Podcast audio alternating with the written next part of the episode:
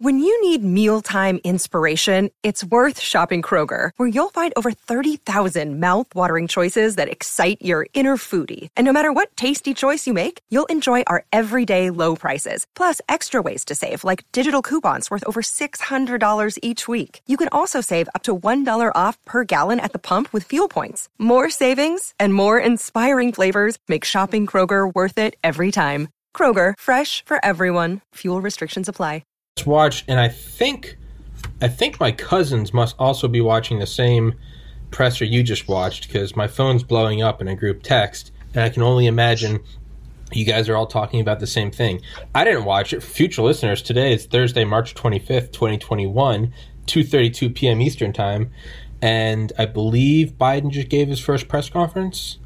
Is that correct? Yes, that's correct. It went around an hour, maybe a little bit more, which is more than a lot of us expected it would go. But the notable points about it, I think, first of all, that everybody noticed first is how totally scripted the whole thing was.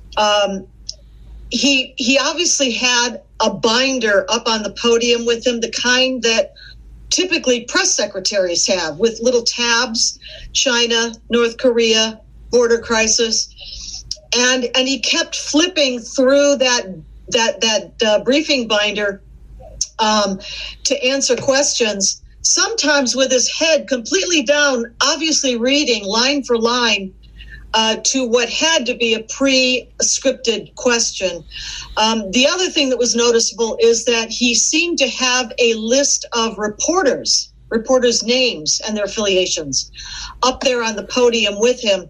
And he was calling them in turn, but he very often, when he looked back down again, he would lose his place. And oh, who was the one before? Oh, you're next. Okay, whomever.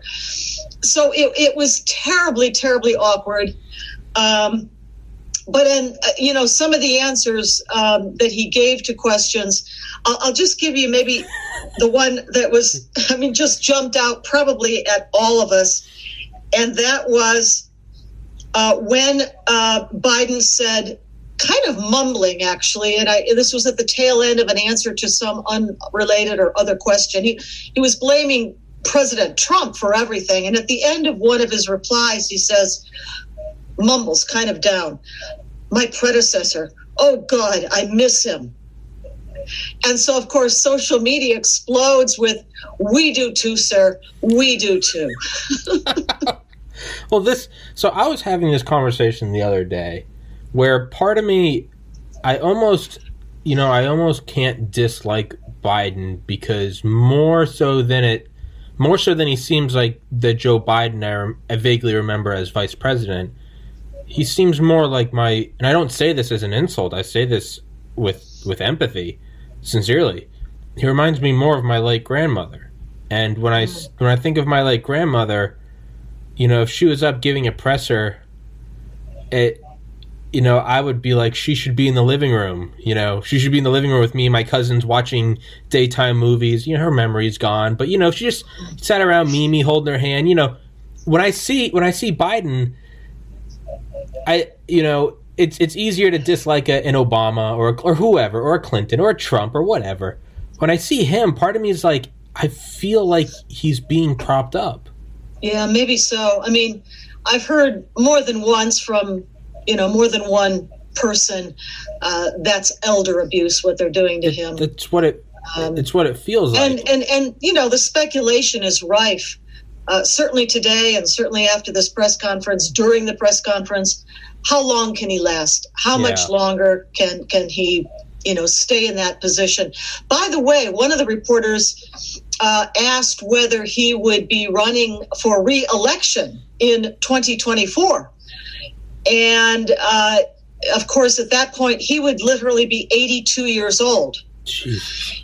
And he mumbled and stumbled and basically got out that, he was going to run for re-election. But then he said something to the effect of, well, I really don't know. And there was a lot of stumbling and mumbling. But that question and that reply, I think, were especially remarkable that at the age of 82, at this point, 78, he's planning to run for re-election again. Yeah. I don't think anybody listening took that very seriously. But yeah, to your point, he's just not up to this job at all. Yeah. And again, it's one thing if it's a guy you don't like I get it. Like Bush made a bunch of gaffes, sure, tear him apart. I actually watched the first color video of a president speaking the other day. It was someone found it and scanned the 35 millimeter, and it was Eisenhower giving a speech, full color, looked incredible. Uh-huh. But I was watching polarized, him. Huh? Yeah, no. It was like a White House. It was in like 1955. It was they were using some like advanced technology. They only did one. It couldn't. Okay. It was way too expensive to do regularly. Yeah. No, not colorized. Color. And okay. Yeah, you can tell. And I had never actually watched Eisenhower speak before, and I never realized how terrible of a speaker he was. Jumbling words. Well, I mean, remember, his career was as a military man, sure. Up on and through World War II. Well, the point wasn't a politician to start with. Well, the point I'm making is like seeing that, like Bush is the only president I remember, that gaffed a lot. Seeing Eisenhower speak, to me, that shed some light. I'm like, oh, some people just can't speak. He's right. He's a general, right? So I try not to look at Biden that way. Uh-huh. I truly think it's age-related, regression of the mind. I mean, when Bush would come out with some malapropism or mangle a word or pronounce something sometime, it was obviously a mispronunciation of this or that word. But, for example, in this press conference, more than once, Biden really lost his place, not just in the briefing book or the list of reporters, but in his train of thought, and had to sort of mumble, stumble, and try to recover. I'll give you one more example. I was looking at this here. I was tweeting while it was going on, and I got my phone here. And at one point, and I forget what it was about. I think it had to do with the border crisis and the illegals pouring across, something to do with a question related to that. And something about, I think it was, when are you going to allow full transparency and reporters to come to the border and to actually be allowed inside of some of these facilities to see and to report and to photograph?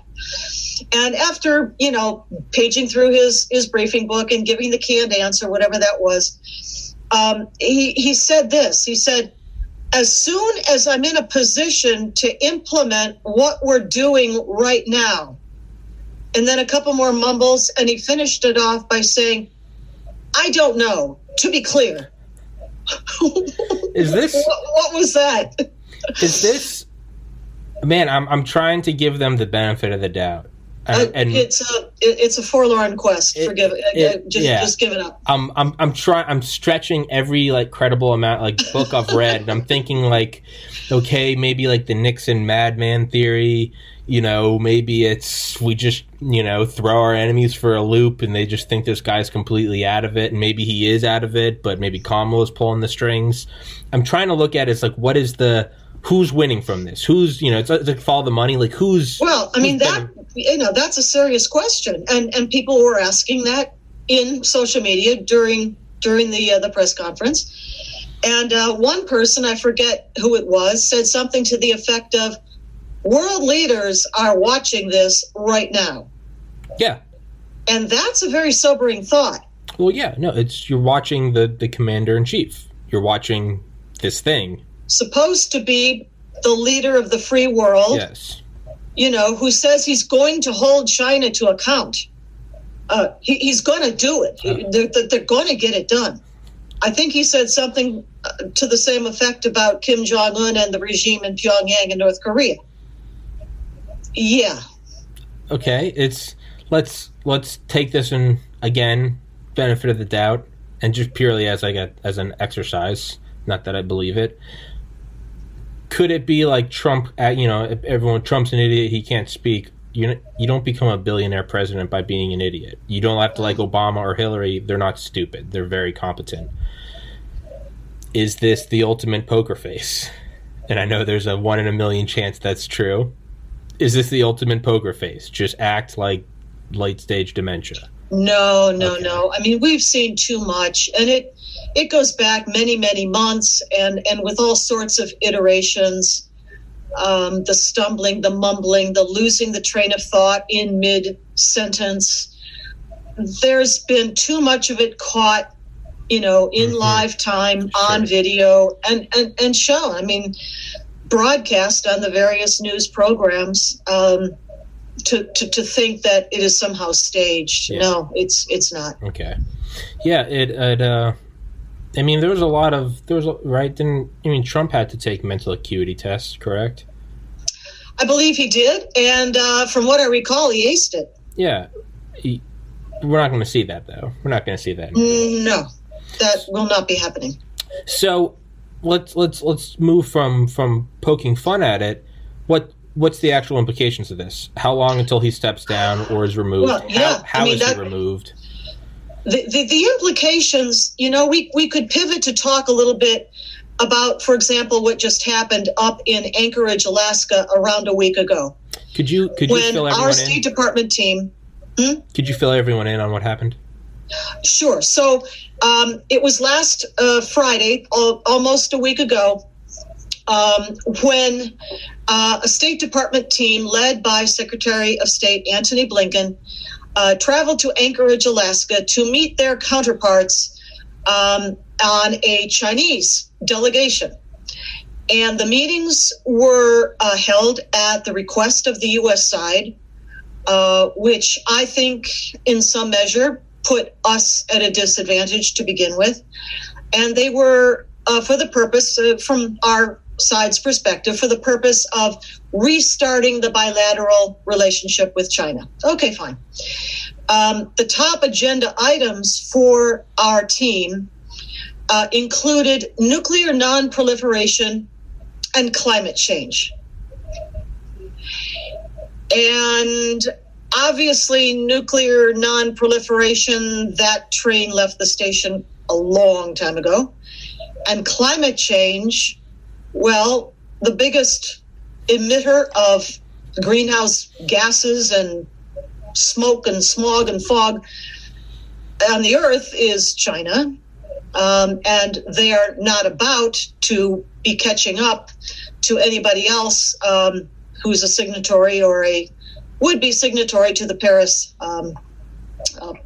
climate change accords or climate accords. So those were the two top agenda items. And at least, from my perspective, there are many other topics that really ought to have been brought up. One could have started with horrific human rights abuses domestically within China, to include the horrible treatment of the Tibetan people. Mm-hmm. We don't even remember, for example, how the Han Chinese have treated the Manchurian people or the Mongolian people, because why? They've already been crushed and assimilated as a people into the Chinese Empire. But how about the way Beijing has been treating the Hong Kong democracy freedom fighters? How about the ongoing aggressive belligerence against Taiwan? How about what they're doing in the South China Sea? Building up these artificial islands, which they promised never to militarize. And of course, they're all getting their own airstrip. How about the belligerence of Chinese naval vessels ramming fishing vessels from other countries like Vietnam in the South China Sea and the area around there? And then the worst of all, in my opinion, anyway, and I've written an op-ed on this. I'm just waiting to get it published, and it's hopefully going to be out. I hope within a couple of days. But in any case, I wanted to mention the leader of the Chinese delegation that openly mocked the United States side, their U.S. counterparts, very undiplomatic. Gordon Chang, by the way, a terrific China expert, termed the Chinese approach, he said, off the charts arrogant. But let me go to this this particular diplomat. His name is Yang Jiechi, if I'm pronouncing it right, and he led the delegation. He is termed, he's not the Minister of Foreign Affairs for China, but he's termed their top diplomat. So I guess under the foreign minister, but in any case, Yang Jiechi led the delegation on the Chinese side. And during part of the talks that were, you know, videotaped and released on TV channels for everybody to see, at one point, well, to begin with, let me start with the beginning. Sure. Each side was to have given basically about a 2-minute opening statement. Well, Yang Jiechi went on uninterrupted for a full 18 minutes. Nobody interrupted him. Nobody looked at their watch and said, sir, the time was to have been about 2 minutes. No, nothing like that, 18 minutes. But in the course of that, he had the unmitigated gall to throw the Black Lives Matter movement directly into the face of Secretary Antony Blinken, who's sitting, of course, directly across the table from him. And here's what the Chinese diplomat said, quote, "The challenges facing the United States in human rights are deep-seated. They did not just emerge over the past 4 years, such as Black Lives Matter." Now, I think our side may not even have been aware of the response they should have given. And here's the backdrop to that, which I can hope that someone like former Secretary of State Mike Pompeo might have said. But here's the backdrop. So back in, 2019, maybe early 2020, the Chinese regime, the Communist Chinese Party, sent over an undercover team from the People's Liberation Army from its intelligence directorate to the Beijing consulate in Houston, Texas. Mm-hmm. Now, we might recall that then Secretary of State Mike Pompeo closed that consulate in the middle of 2020 last year. I think it was July of 2020 last year. And the reasons given were they were conducting espionage, they were engaging in intellectual property theft, and that's all perfectly true and perfectly good reasons to shut that down. But those two charges would apply equally, seems to me, to the Embassy of China in Washington, D.C., the United Nations Mission of China in New York City, and to the 4 other consulates around the country, to include one, another New York-based mission, one in Chicago, one in Los Angeles, one in San Francisco. But he only closed the Houston consulate, right? Well, I think the reason he did that was the backstory, and this is what happened. That PLA unit went there undercover with the mission to draw up a list through, data mining techniques, I'm not sure what, a list of Americans that they thought or assessed would be particularly vulnerable or approachable on the topic of Antifa and Black Lives Matter and protests in the streets. And then what they did is they created some TikTok videos. Remember TikTok? Yeah. And they pushed those videos out to their list that they had drawn up of Americans, urging them, showing them how, in the videos, coaching them how to do street riots. And then this diplomat, they call them wolf warriors. You've heard that term? Kind of wolf diplomats. That's what they call these people. English translation, anyway. Had the nerve to talk about Black Lives Matter, first of all, in view of the horrific human rights abuses carried out in their own country, but secondly, that they themselves were directly involved on U.S. soil in instigating riots in our streets by Black Lives Matter movement. So that's a long kind of an answer, but to your question about what was going on in Anchorage last weekend. Yeah, it gets deflected, and if no one brings up Falun Gong or Uyghur Muslims, it gets brushed right under. Or the Christians. Christians are having a horrible time in China. Yeah. House meetings of Christians who dare not even meet in churches are raided by the police, who break down the doors and arrest people for praying in a private home. Jesus. So is this, it's sort of like following the money. It's who benefits from a commander-in-chief who seems to not be all there. Well, unfortunately, I do believe that's the case. You're spot on. And I'll refer to another video. And this one goes back, I don't know, several months anyway. It might have been the fall of last year, 2020 or thereabouts. Maybe it was early this year. It could have been early, like January of this year, 2021. But in any case, there was a video that I think came out deliberately. First of all, because the video was very professionally filmed. It wasn't somebody's iPhone camera taking the video, but a very professionally filmed video. And it was a video of a professor, Di Dong Sheng is his name. And he, not just a professor, but dean at Renmin University in China. And he is in a big room, an auditorium is what it looks like. He's up on the stage and he's speaking at the microphone. There's a large audience out in the hall and they're listening. And he openly, in this video clip of it that we saw, openly was bragging about the Chinese regime, the Chinese Communist Party's ability to infiltrate and influence the elite circles, the elite power circles of the United States.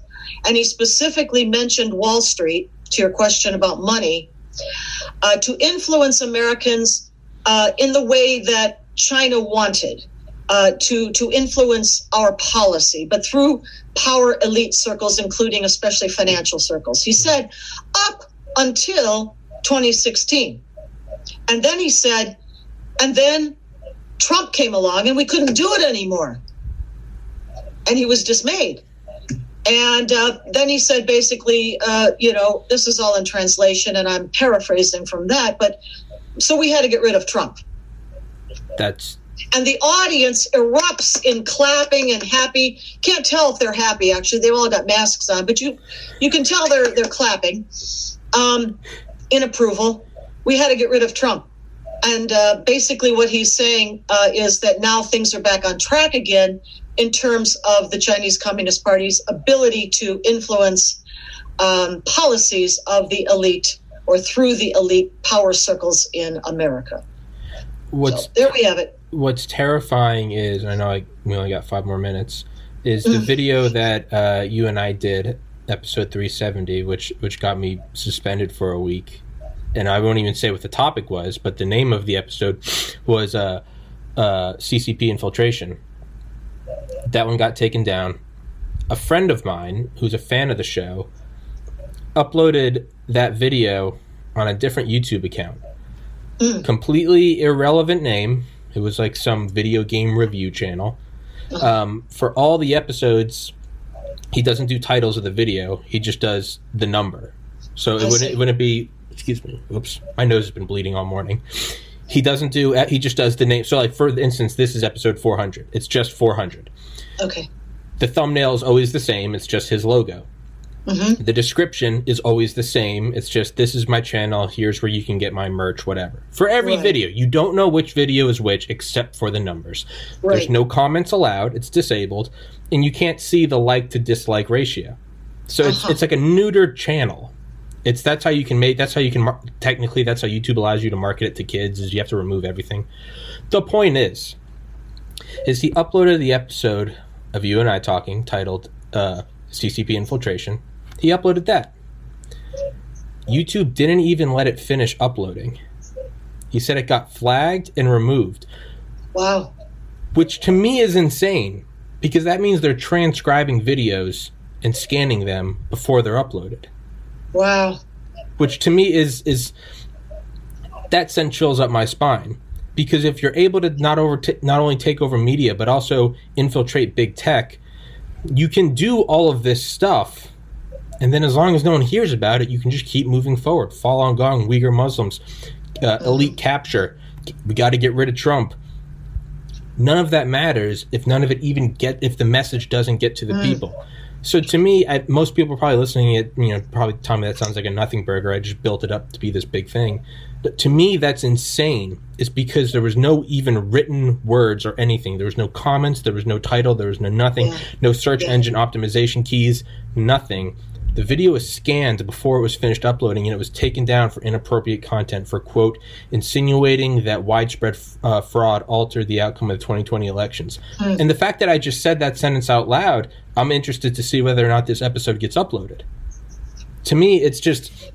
Well, if there's going to be, a bright light perhaps at the end of the tunnel, it's the news that President Trump, and I think possibly or probably working with Mike Lindell, is building a new social media channel.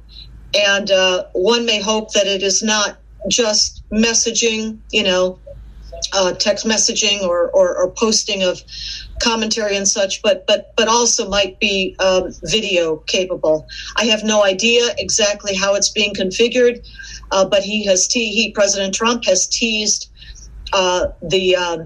the release or the putting it up within, I think he said something like 2 to 3 months from now, which is March 2021. It's 2 to 3 months from March 2021? Something like that, yeah. That's when I first heard about that, I was kind of pissed off. I was like, dude, it's just, I can't even say what happened in the November election. But I was like, that just seems so, but the more I look at it, that might be the biggest thing you could do if you've got competition. The billions. I mean, this is the American way, isn't it? Yes. It's free market competition. Get rid of censorship. I would expect a grand rush into such platform if and when it debuts. Yeah, and even if it wasn't conservative oriented, just make it so there's no shadow banning or censoring. So all discussion is allowed to compete in the free marketplace. Mm-hmm, mm-hmm. He has my 400 episode library, and I will go right to it. I hope he does. I think that's the single biggest thing he could do. If he made some sort of ecosystem of a Twitter /Instagram/YouTube, some kind of a combination, like I said, so it can be not just posting and comments and things like that, but video also. I don't have any technical expertise to explain how that might be, but in my mind, I hope that's what it is. The only thing I know about that is it takes a lot. I've tried to get people to talk about that before. I'm like, could we set up a YouTube alternative? And apparently it's not technically hard. It's just, it's buku bucks. Who better than the billionaire president? I've seen estimates, by the way. He came into office, President Trump, with something like...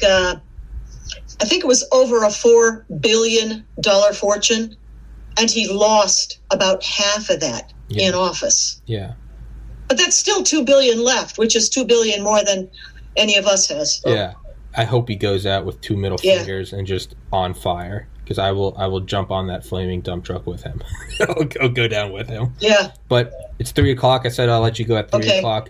Next Thursday, Ms. Lopez, back on. We'll be back. Okay. Thank you so much.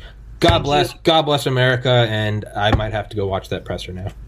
All right. All right, Claire. Take care, Tommy. Thank you again. Yep, take care. Bye-bye for now. Bye-bye.